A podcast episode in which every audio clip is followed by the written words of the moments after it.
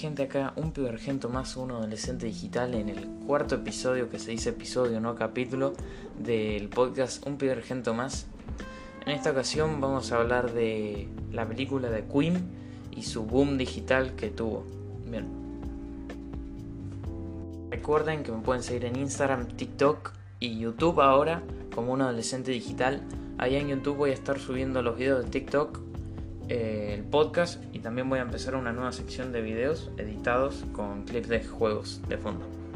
Si a cualquier persona le decís Queen, algo le va a sonar, algo se le va a venir a la mente relacionado con la música, aunque no lo conozca. Queen es una banda inglesa que se hizo popular internacionalmente entre los 70 y los 80 y hasta el día de hoy sigue sonando en muchísimos lados.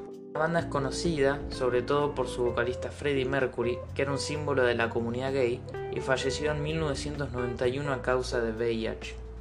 La banda cuenta con numerosos éxitos como Bohemian Rhapsody, que es el más conocido y el más famoso de todos, Don't, Don't Stop Me Now, I Want to Break Free, We Are the Champions, We Will Rock You, and Another One Beats on the Dust. Mi inglés es muy malo eh, para pronunciar, así que prácticamente son temas que al menos uno, cualquier persona ha escuchado en la vida aunque no sepa de la banda.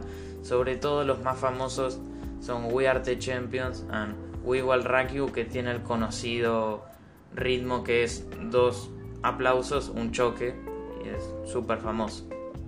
Más o menos sería así el ritmo. Este ritmo súper conocido y en cualquier lado, escuelas, publicidades, en alguna lo vas a encontrar. Es súper famoso, literalmente. Bien, vamos a hablar sobre la película.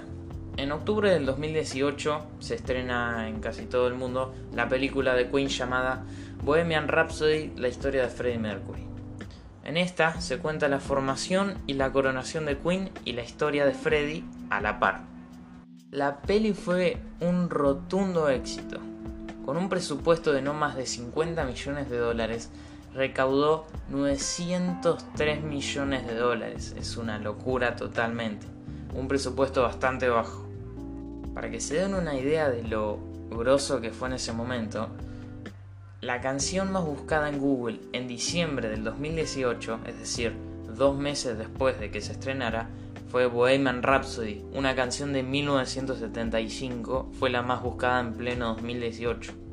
Esta canción hoy en día, Bohemian Rhapsody, ya cuenta con más de mil millones de visitas en YouTube y además todas las canciones ya antes mencionadas también cuentan con millones y millones y millones de vistas.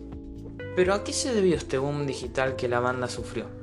Sobre todo es gracias a la película, que supo poner en vista de todos a la banda nuevamente.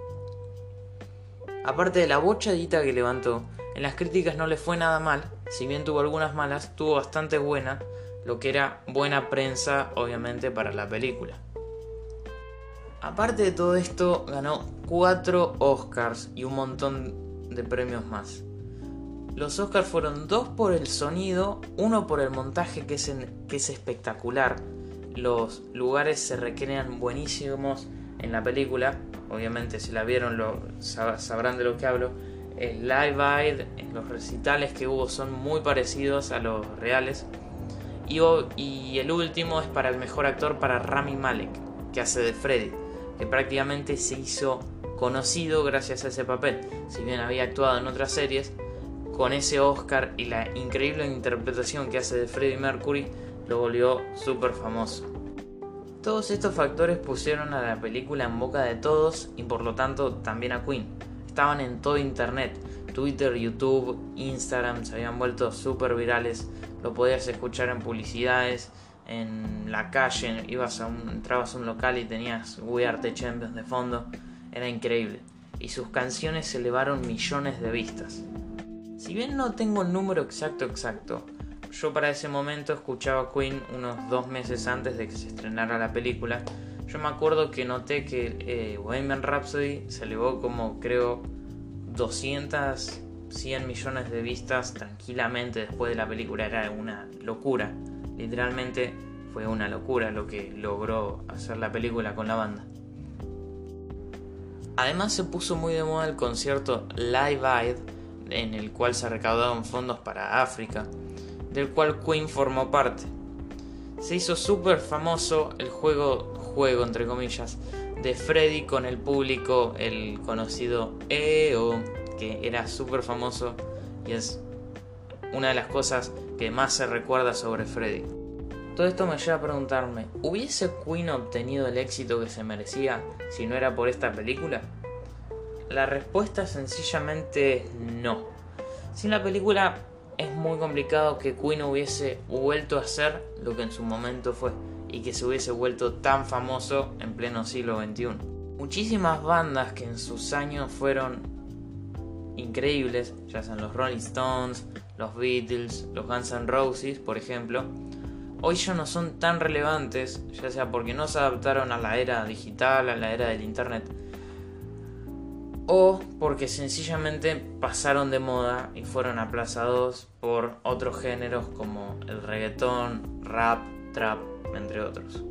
Aunque algunas bandas pueden volver a estar de moda, el caso de la película de Bohemian Rhapsody es único. Logró volver a poner a la banda y casi igual de famosa que en sus años.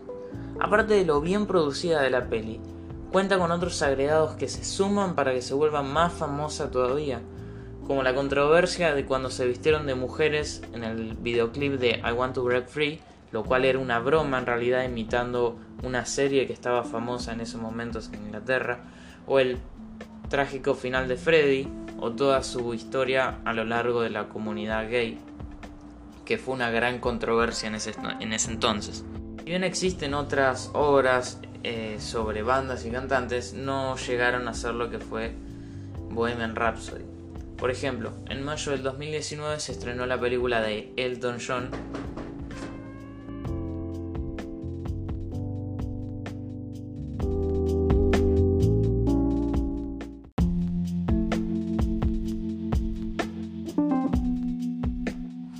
Decía que, por ejemplo, en mayo del 2019 se estrenó una película de Elton, John, también gran cantante de esos años, pero sin embargo solamente recaudó 195 millones de dólares, que si bien es un montón, no se comparan con los 900 millones que generó Queen, aunque la película de Elton John fue solamente producida con 40 millones de dólares, 10 millones menos que Queen, pero sin embargo es muy clara la diferencia entre ganancias de ambas películas.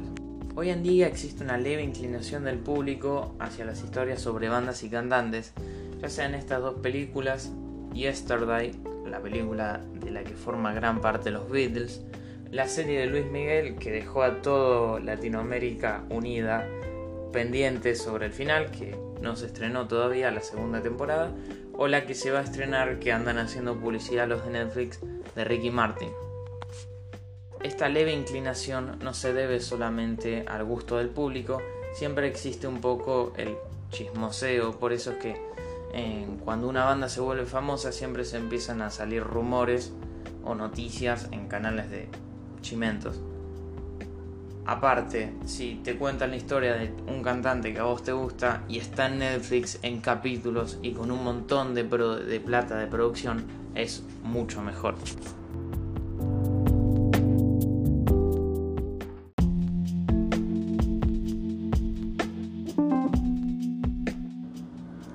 Bien no me considero nada de música, no sé nada de música, no soy grosso, no tengo ningún instrumento. O sea, te imaginas. Eh, me parece algo triste que mi generación no escuche música antigua y la deje olvidada por géneros más comerciales y muchísimamente más artificiales eh, como el reggaetón, por ejemplo, si bien me gusta el reggaetón, no estoy guardiando el reggaetón para nada, yo lo escucho bastante, me parece que también hay que darle oportunidad a las cosas viejas que por algo se hicieron tan famosas en ese entonces. Es algo medio bajón que para que Queen, una banda tan gloriosa, con temas tan buenos, eh, si bien sea inglés, sea en inglés, eh, necesite una película para volver a ser tan escuchada cuando tienen unos temas que son buenísimos. Es increíble. En lo personal, por ejemplo, me gusta mucho el tema Killer Queen, que fue de los primeros temas, creo que es del 74 de, Queen. Así que nada, recuerden que me pueden seguir en mis redes sociales, Instagram, TikTok y ahora YouTube. Por favor, pásense por el YouTube si les pinta. como un adolescente digital, donde voy a estar subiendo cosas. Em, también en Instagram publico siempre que publico algo del podcast y todo lo que hago. Y en TikTok voy a estar subiendo algunos videos editados de cortitos de un minuto sobre resumo algunos temas de los podcasts. Así que nada, si se quieren pasarse, se los agradezco. Un abrazo, un peor argento más, disponible en todas las plataformas que se te ocurran. Nos vemos.